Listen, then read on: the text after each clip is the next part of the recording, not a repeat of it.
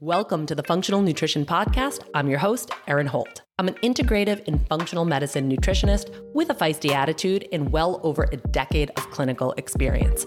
I work with women all over the world through my online programs. And I'm also the founder of the Functional Nutrition Academy, a school and practitioner mentorship where we help other clinicians level up with functional medicine methodologies.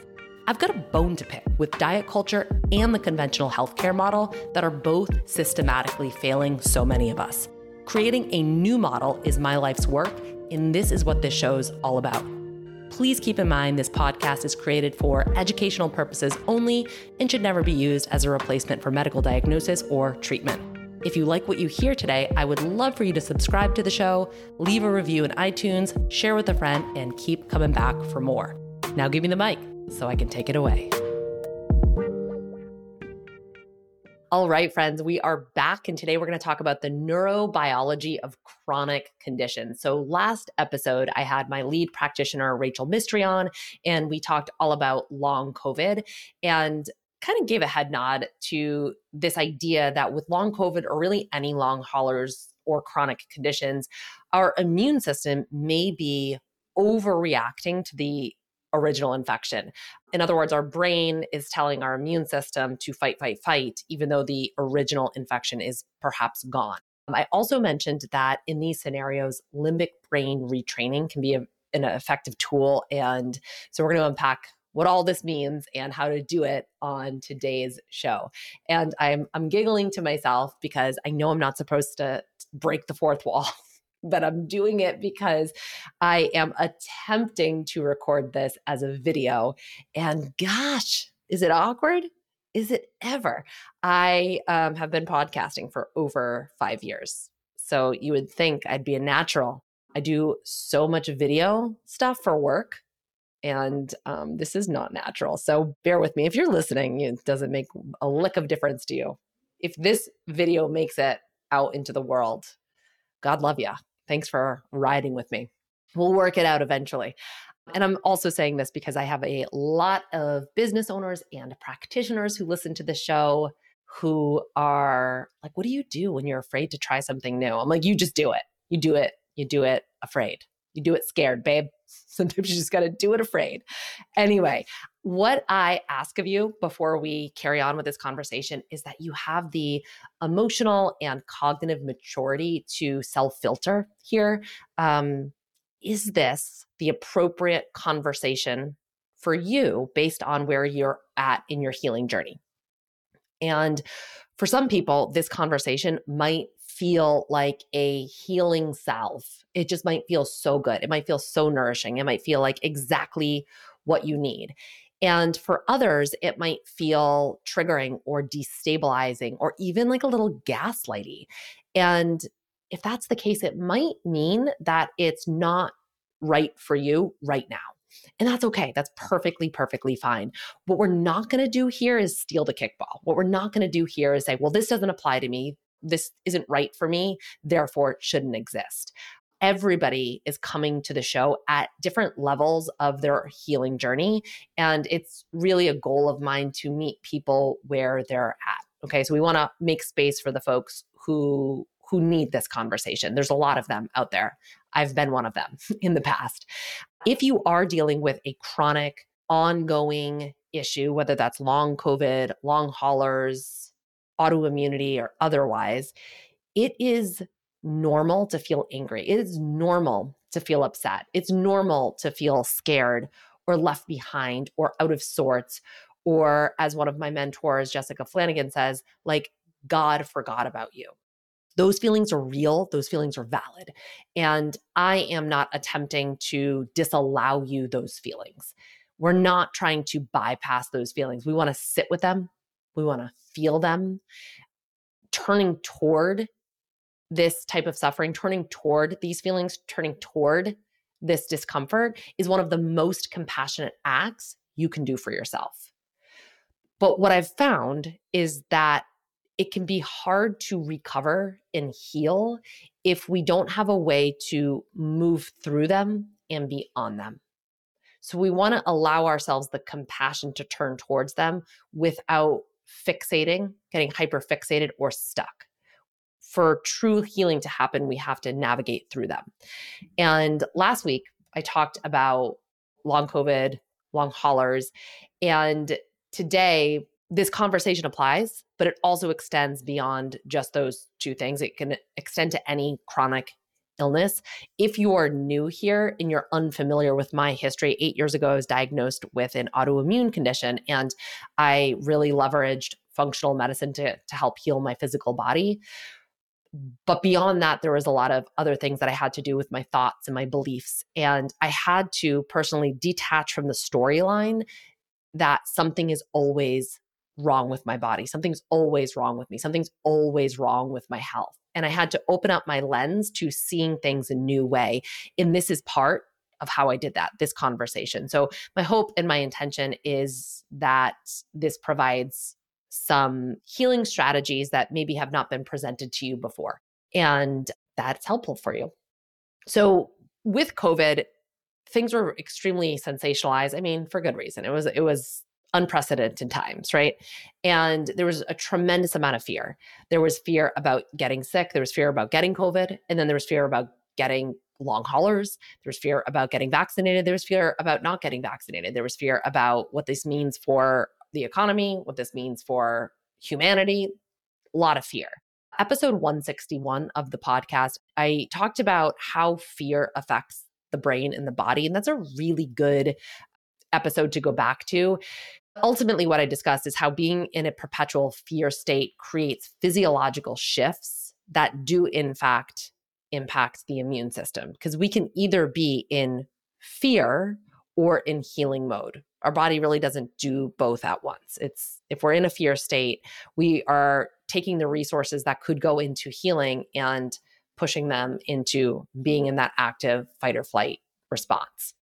So, today is really going to unpack some concepts, one of which is neuroplasticity, which basically means that the brain is flexible and rewirable. There's also this idea of bioplasticity, which takes it even beyond the brain. It's beyond just the neuroplasticity. The nervous system is not the only system in the body that has a remarkable capacity to change. When the nervous system changes, the whole body changes. It's not just nerves, it's not just neurons, it's the immune system, it's the digestive system, it's the hormonal system, our endocrine system. And the brain and the body are never static. They are always in the process of becoming and changing. And this thought, I have it written down in a lot of different places in caps because this is a very healing thought for me as I navigated my health journey is understanding that this is not a set point.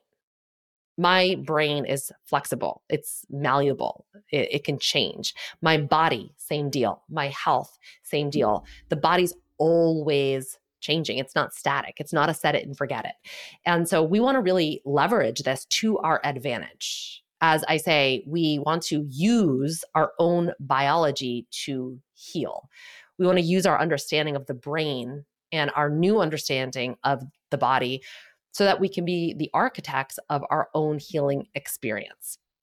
And before we move any further into this conversation, we have to distinguish the gaslighting it's all in your head, nothing is wrong with you from what we're talking about here because they're two separate things. And I've talked a lot about the medical gaslighting that many, many, many people experience where you go to your doctors, you're like dragging limbs, you know, you've got like dark circles under your eyes, hair's falling out in clumps, and you're being told, hey, your labs look normal. There's nothing wrong here, nothing to see here. This is not that this conversation is saying things are happening in your head, things are happening at the level of the brain. Yes. But what happening what is happening at the level of the brain perpetuates real physiological symptoms. The symptoms in your body are real. I'm not telling you otherwise. I'm not saying it's made up. I'm not saying it's fake. I'm not calling you a hypochondriac. I'm saying what's happening at the level of the brain does impact and influence the physical body. But if we're taking a root cause resolution approach, which is what we do here on the show, we also have to factor in what's happening at the level of the brain. And we have to address it from that angle as well. And if you are here because you are dealing with long COVID, I just want to say go back to last episode because we address the ways to approach that from the physical body level really looking at symptom level. And so this conversation is in addition to that, right? We're not trying to bypass what's happening on the, the physical body.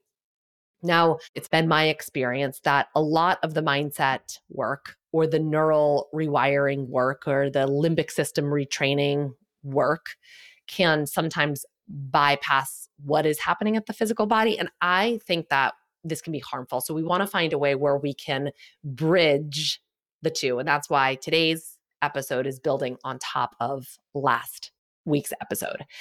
So, our brain is a meaning making machine, it interprets what's going on around us. The world around us is a certain way, and then the brain interprets that to create an internal map. Whatever we see is a representation of how our minds view the world, how our minds view our health, how our minds view our body.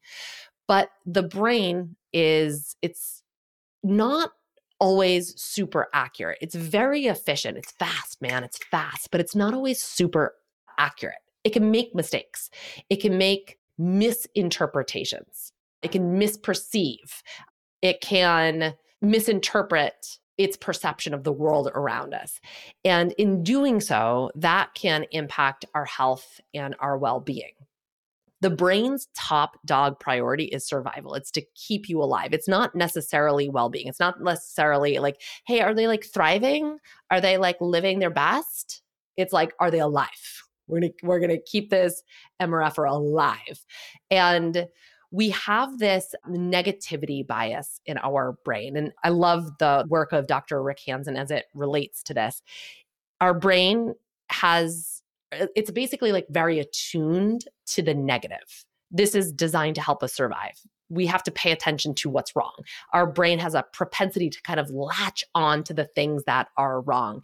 And it's because, like, if we miss something positive, not really a big deal. If we miss something negative, like, yikes, that could potentially impact our survival, right? So we're really attuned to threats to our survival. We're really attuned to the negative stuff. Rick Hanson, Dr. Rick Hanson says the brain is like Velcro for negative experience, but Teflon for positive ones.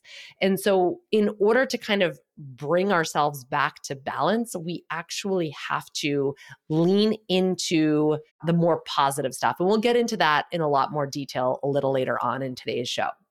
But with long COVID, with long haulers, with chronic mystery syndromes, with chronic autoimmune type symptoms in a lot of cases, our immune system is overreacting to the original infection. So, this is the misinterpretation of the brain.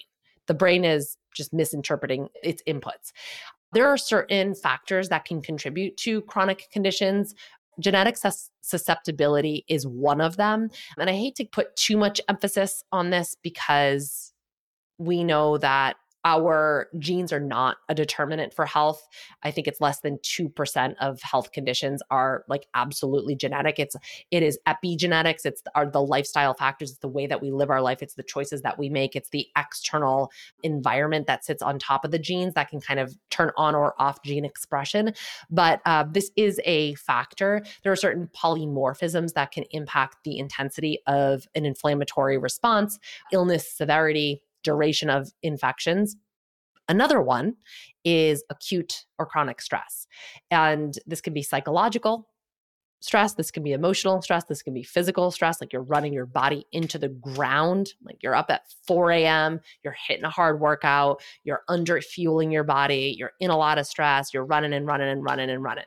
This is basically what I've been talking about for the past five and a half years and on the podcast. I'm not going to get too much into it in this episode, but go back to other ones because I will unpack that in way more detail than you care to have.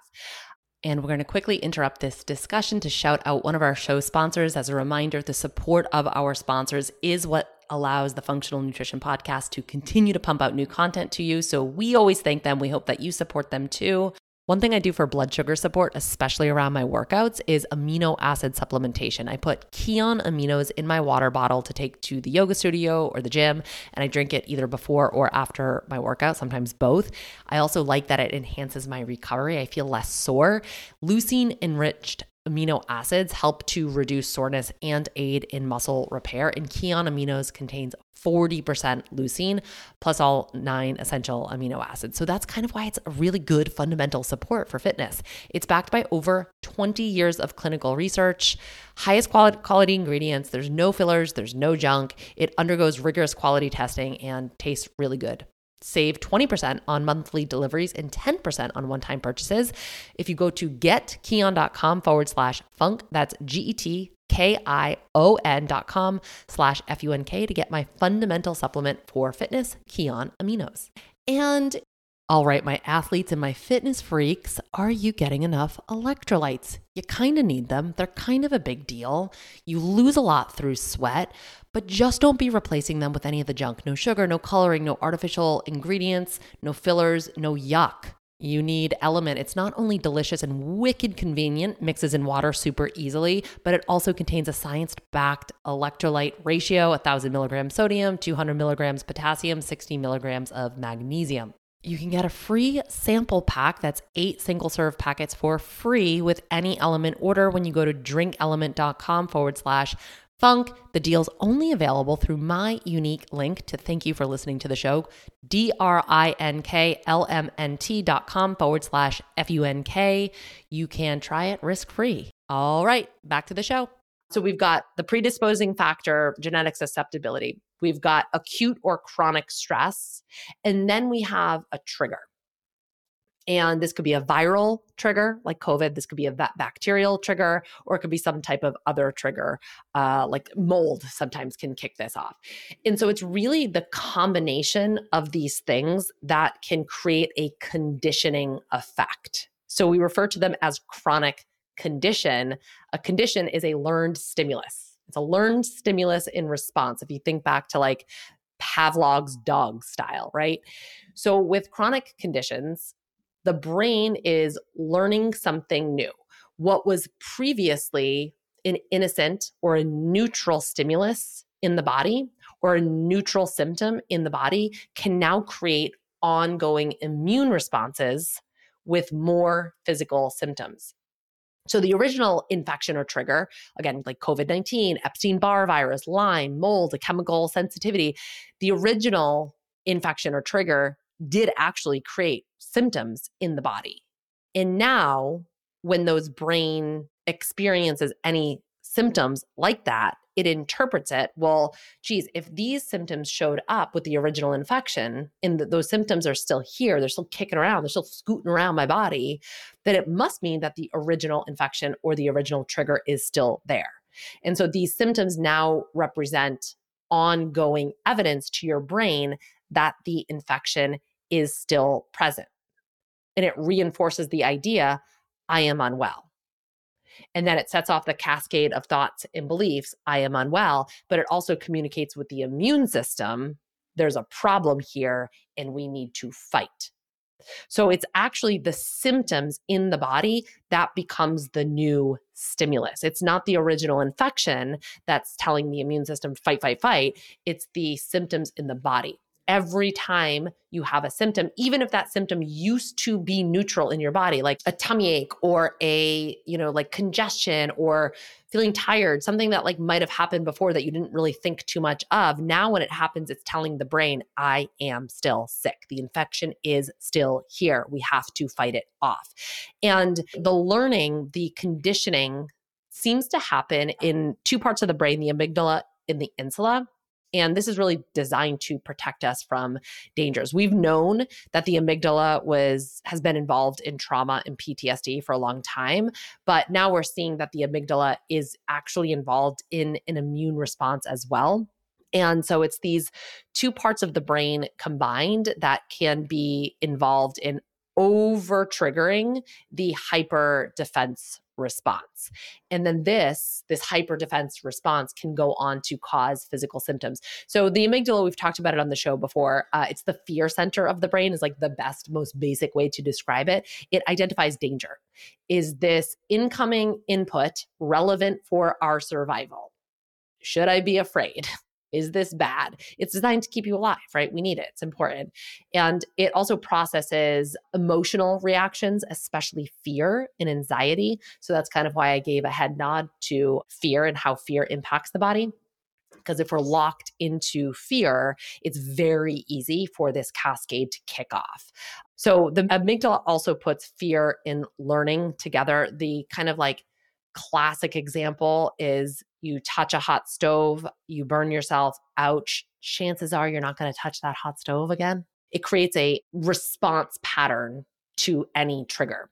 And then the insula takes in all incoming sensory data and stimulus from the body and it processes that information and it assesses the information coming in to create the appropriate autonomic response the appropriate nervous system response. So it, it, supposed to trigger the right response in the nervous system. And then we know how intimately connected the immune system is with the nervous system. So it impacts the immune system as well. And what's interesting, there was a study done where they gave rats sweet water with an immunosuppressant. And they did this a few times over. And then they gave the rats sweet water without the immunosuppressant. And what they found was that the immune system decreased just with the sweet water. And they found that this was happening at the level of the amygdala in the insula. Okay. So both of these are involved in our sympathetic response, our parasympathetic response, but also our immune responses.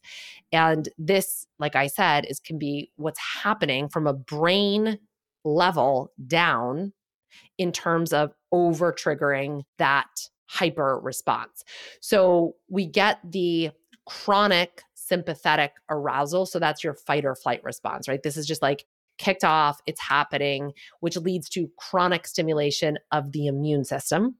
And with this, we can see HPA axis dysfunction. I know I'm throwing out kind of a, a lot of like high level terminology at you. This is kind of a high level episode, but we will link out to other episodes of this podcast that unpack some of this terminology in case you're like, what is she talking about? HPA, what? So, all of this combined can create more oxidative stress in the body as well. Okay, so it's like stress on top of stress, on top of stress, on top of stress. It has this cascade of effects in the body known as symptoms. So you can see fatigue, you can see exhaustion, muscle pain, cognition issues like brain fog, memory issues, sleep issues, uh, post exertional malaise, IBS type symptoms, right? Just like GI digestive wonkiness. And all of that can also contribute to the illness cycle or different illness cycle. So we can see adrenal fatigue, we can see mitochondrial dysfunction, latent virus activation. So, viruses that have been like just like scooting around your body, no big deal. In this chronic sympathetic activation, they can they can come up and be like, "Hey, remember me?" Allergies, ongoing sensitivities, chemical sensitivities, food sensitivities. And then all of this is going to feed back into the symptoms. So, it becomes this loop. And all of the symptoms are leading back to the hyperstimulated hypersensitive brain. The brain that's actively scanning for the wrong thing, scanning for the negative thing, continues to find it. And so the the symptoms, which again may have been sort of nondescript, you know, non-sensationalized in your body before, now become like now tell the brain, like, yo, something's really wrong here, like really, really wrong. Right. And all of this like magnification goes back up to the brain. So the brain recognizes this as the conditioned or learned stimulus and it tells the brain like we're in a danger zone. Like we're in it. Um, I'm laughing because have you guys seen Glennon Doyle? Highway to the Danger Zone. She thought the lyrics were I went to the danger zone and now every single time I think about that song I like laugh because it's it actually sounds like it. It's so funny. Anyway, moving on. So the brain is like alert, alert, alert, danger zone. We're still in the middle of a infection here, people. Like, let's go. We have to re-stimulate the entire immune cascade And then what happens when you re stimulate the entire immune cascade? It creates symptoms. Those symptoms double back to the brain. And then you spin me right round, baby, right round. It's like it's a loop. It is a loop de loop. And so, what's happening here is that a hypersensitive brain is responding to a previous previously neutral stimulus and it's responding by being like battle ready, by telling the immune system, we got to fight this thing. And so we know what happens if you're constantly on high alert, you're constantly battle ready, you're constantly on the defense. The immune system is continuing to overstimulate itself unnecessarily. It uses up a lot of the body's resources. We can see pretty dramatic immune dysregulation if this keeps happening over and over and over again. And since all of those resources are being prioritized for defense instead of ongoing well being or healing in repair, this is creating more downstream symptoms and side effects. This is a pretty big conversation, and there's a lot of emerging research. There's a lot of theories around this. So I'm presenting it in the best way possible, trying to present it in the most streamlined way possible, but trust that I've got a lot more where this came from. And so if this is something that people are interested in, I am more than happy to like unpack this in a lot more detail. Instead of spending more time kind of explaining what's going on, I'm going to transition into what do we do? If you're like, oh my gosh, this, I think it's me, it me, then what do we do about it? So there's really three main phases or three main areas of focus in order to retrain the brain away from this loop. Okay. And again, about we're not talking about a body up approach. We did that last episode. We're talking about a brain down approach for this. So you have to kind of discern where do you need help and which one is most appropriate for you. They can be done together, by the way. So the first thing is we have to start with nervous system downregulation, right? That's why I have an entire this stuff is a big deal. It's a big deal. We have to find a way to switch our body out of this active sympathetic fight or flight high activation response into a more parasympathetic response. This is usually a practice. We have to practice it for it to work. And that's why I have an entire program dedicated to this. It's called Your Hormone Revival. And we start pretty darn soon. And I was going to save this for the end, but I'm going to make the announcement now. I haven't announced it anywhere else. So you're getting the first scoops. This will be the last live Your Hormone Revival program that we run. I'll get into the whys in a future episode, but uh, it's not because people are not getting results.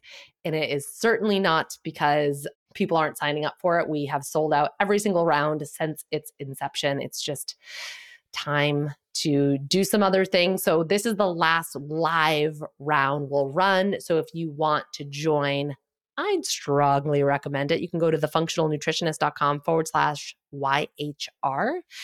And so, with this program, we build in a tremendous amount of nervous system support because yes we're focused on hormone balance in this program but in order for our hormones to be balanced hey guess what? We have to swim upstream and talk to the brain and the brain has to downregulate and de-escalate itself for anything in the body to work efficiently.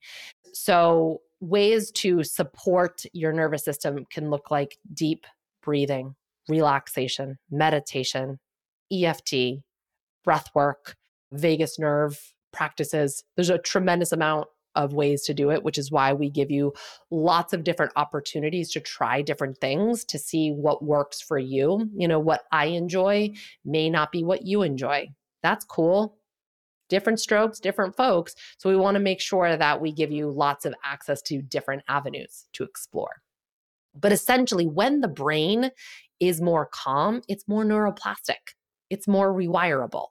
So if the goal is to take the brain's attention away from negative, negative, negative, you know, look at the baby, look at the baby, scan for the bad thing, scan for the bad thing all the time, then in order to do that, in order to change the brain, we have to calm the brain down so it can be more adaptable, so it can be more rewirable. Okay, so the amygdala, your fear center, remember, operates faster than your prefrontal cortex. Your prefrontal cortex is all about like higher level learning, high level thinking, impulse control, rational thinking, focus. And it takes like 200 milliseconds for the amygdala to compute based on our past memories because, because remember it learns patterns whereas the prefrontal cortex takes like three to five seconds. So it's a bit more slower and it takes more time to make more of a judicious decision about what's happening. So when the amygdala is like on high alert and like looking and scanning for all the wrong things and finding them via symptoms, we begin to overgeneralize, overgeneralize fearful memories, which can lead to generalized anxiety about our symptoms, about our health.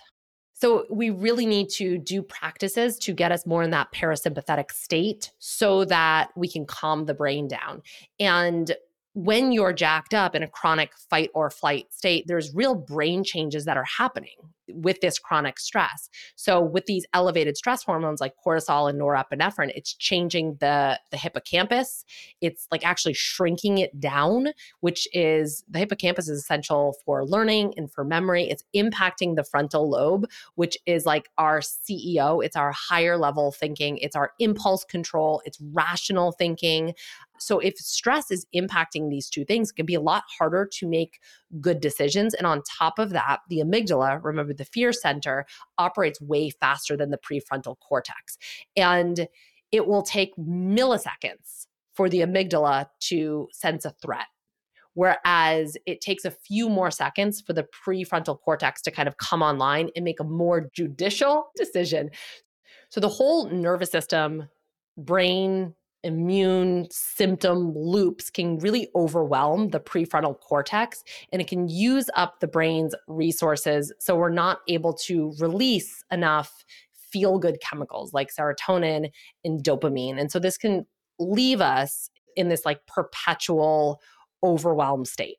And so when we're trying to rewire the brain, we really need the prefrontal cortex to come online and tell uh, the body that it's not in danger. Again, it's that more judicial response. It's like, given all the information, let's pump the brakes. Given all the information, do I need to freak out right now? And so, brain retraining really does require that the prefrontal cortex come online. We have to cognitively understand what is happening so that we can make the conscious choice to pattern interrupt what is subconsciously happening. I talked about this concept in episode 222, creating sacred space for healing and transformation. I went on a whole riff why it's so important to understand our bodies and why, with your hormone revival, why I spend so much time teaching you about your body. It's because of this. If like we can understand what's going on, it, it becomes easier to make the conscious choice to do what we need to do. And so pattern interruption becomes one of those things. And we can't forget our show sponsor. If you'd like to conquer sleep with Ned's Dream Set, Functional Nutrition Podcast listeners get 15% off with code FUNK. Go to helloned.com forward slash funk or enter code FUNK at checkout. That's H E L L O N E D dot com slash F-U-N-K to get 15% off. Thank you, Ned, for sponsoring the show and offering our listeners a natural remedy for some of life's most common health issues. And I want to take a sec to shout out Organifi Green Juice because I have had my family drinking a lot of it lately. We recently had our well water tested, and guess what? We found out that we have arsenic and uranium in our drinking water. Not crazy uncommon for New Hampshire, but still pretty gnarly. So I'm using Organifi Green Juice as part of a gentle detox support.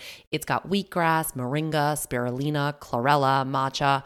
All of these dense green powders can be extremely supportive here. The green juice also has a clinical dose of ashwagandha, which is an adaptogen that I love for stress reduction, relaxation, healthy immune system, healthy hormones. It comes in two flavors, both taste great. We've got original, which is like a minty flavor, and then crisp apple. Also, Organifi powders are glyphosate residue free, which is a really big deal when you're buying any superfood powders, especially if you're doing it with the intention of helping you detoxify. So you can head to Organifi.com forward slash funk to save 20%. That's O R G A N I F I dot com forward slash F U N K to save yourself 20%. Back to the show. So we can use the prefrontal cortex as a way to re restrain some of the unconscious brain patterns that are keeping us stuck in a loop. But again, in order to do that, we have to practice the tools that allow the brain to calm down. I'll say that again. We have to practice the tools that allow the brain to calm down. This stuff doesn't just happen on its own, there takes practice. And when we do this, we essentially build and increase our capacity so we can become more flexible, more adaptable. We build in more resourcing, more framework to increase the capacity to withstand challenges. So not everything is like a five alarm fire, right? We can kind of push or stretch the set point or the threshold for what triggers that stress cascade in the brain. And so this is a really really really big part. It's kind of calming down the nervous system is the most critical first step in in all of this and then we get into the retraining um, we have to set the stage to retrain through nervous system downregulation and then we actually have to do the retraining and so this is really what body intentions breakthrough is all about uh, my course it really dedicated to retraining the brain. I also do this in one-on-one sessions. And very exciting news through my studies at stanford i am also currently creating a new framework that will be rolled out. My goal is before 2024 so sometime this year. But it, it's again we have to understand that the brain's just doing its job. The brain is wired to look out for what's wrong it needs to look out for what's not working, what's dangerous. And so we have that predisposition of our brains to like fixate on the negative. Does anyone feel called out right now? I sure as shit do. but we need to practice and deliberately pay attention to and look for the goodness. We have to cultivate the recognition of goodness because the brain is not doing it on its own. Like we have to actually have to put some like intention behind it. We have to be willing to see things with fresh eyes. Um, that's what I like started the show with. Like in order for me to heal, I had to be willing to look at my body with a new set of eyes, with like a new lens, with a new filter.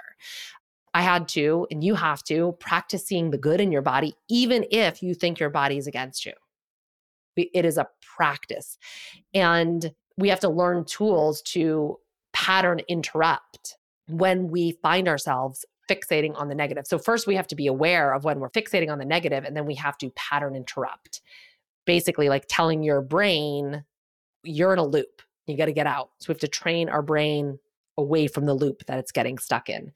Again, I will remind you that the brain is like Velcro for negative experiences, but Teflon for positive one. And so, we have to consciously tilt ourselves toward the positive and this is not just positive thinking like Pollyanna, right? It's actively trying to create a new set point for how the brain perceives our bodies. It's often referred to as self directed neuroplasticity. And I would even expand that to say self directed bioplasticity. We can use our minds to change our brains to change our bodies. I mean, this is the stuff that I like. I I I live for this. It's so it's so exciting to me, um, and not just because I've seen tremendous results in my own body and in my client's body, but I think it's just you know it's just fascinating. These human bodies are so fascinating, um, but again, it's something that we have to actively like opt into. We have to bring our attention and our intention to this, and if we bring attention and intention, Rick Hanson says that we can turbocharge new neural connections. But this takes time this this work takes time. It is a practice. Just like with with anything else you do that you want to get stronger at you have to dedicate time to that. And so i always like to be really honest about that. And then the final aspect here is re-engaging or engaging with elevated emotions. Elevated emotions is a term that i got from joe dispenza i believe. That's the first place I heard it anyway. And so this refers to things like joy, gratitude, elation, compassion, self compassion, compassion directed inward. And it's feeling into the feelings that you want to feel. Like if your goals came true, if your health goals came true, how would you feel? And can you feel those feelings now? This is actually a Joe Dispenza quote. If we can feel the feelings before the experience happens, we aren't looking for something we want because we feel like it's already happened. Now, here's the rub. Here's the rub with feeling joy. You might have a hard time experiencing it. And so I would I would ask yourself that do you feel like you're somebody who has a hard time feeling or experiencing joy? And then the follow-up question I would have for you is do you consider yourself to be hypervigilant? Because a lot of what we talked about today is a hypervigilant brain. Hypervigilance is like defense mode, right? We can be hypervigilant with our food, with our bodies, with our health, with our symptoms. In my experience working with clients, the people that are the most hypervigilant also struggle the most with feeling joy. And here's exactly why. When we're experiencing joy, we are open, we are receptive, we are expansive. When we're in hypervigilance, we're closed off. We're like bracing for impact. So going from this being closed off to this open and receptive and expansive might feel like too big of a leap for your nervous system. It might not actually feel safe. So, what we can begin to do is attune to joy moment by moment. This becomes the practice. So, an example here I go out for a walk and I was seeing the sun kind of come through the trees. And it was like that low afternoon light, you know, like the beautiful sunlight. And it was coming through the trees. And it was just like the way it was all happening was just like perfection, per- chef's kiss, perfection. So I stopped and I took a moment to feel the joy of the experience in my body. Like, I am so lucky to be alive in this moment, to be able to receive this, to be able to witness this. In that moment, it was safe to do that. In that moment, it was safe to feel and experience joy inside my body. So I let myself receive that feeling. So if you're somebody who's like, well, it's all fine and great to say, I want to be more compassionate, I want to feel more joy, I want to feel more compassion. How? how do I do that? It's this, it's these micro moments where we attune to joy, uh, moment by moment. And it can allow us to stretch our capacity to feel and to hold joy. And in doing so, we are retraining the brain away from that hypervigilant state. So we let spend less time in that hypervigilant state. It becomes less of a default setting. And so that's one of the ways that we can actively change the brain away from where it wants to go and kind of pull it back to the positive. And so I think that that's been a lot. I'm going to leave you with that. These are all of the things that we will practice in your hormone revival together. You have three months to do this. It's a three month program. You also get hormone lab testing, you get blood work done. So we're looking at the physical body. You get a one on one appointment with Rachel, you get an individualized protocol. So we're kind of hitting you from both angles. We've got the physical body, but then we're going to talk a lot about this reprogramming the nervous system and the stress response so that you can move yourself away from this hypervigilant state. We also have weekly Sunday sessions that is all about loving up on your nervous system. And a lot of people say that that's their favorite part of the whole program. So I hope that this was helpful. And I would love to see you in our final live round of your hormone revival. And I will check you all next week. Thanks for joining me for this episode of the Functional Nutrition Podcast. If you got something from today's show, don't forget to subscribe, leave a review, share with a friend, and keep coming back for more. Take care of you.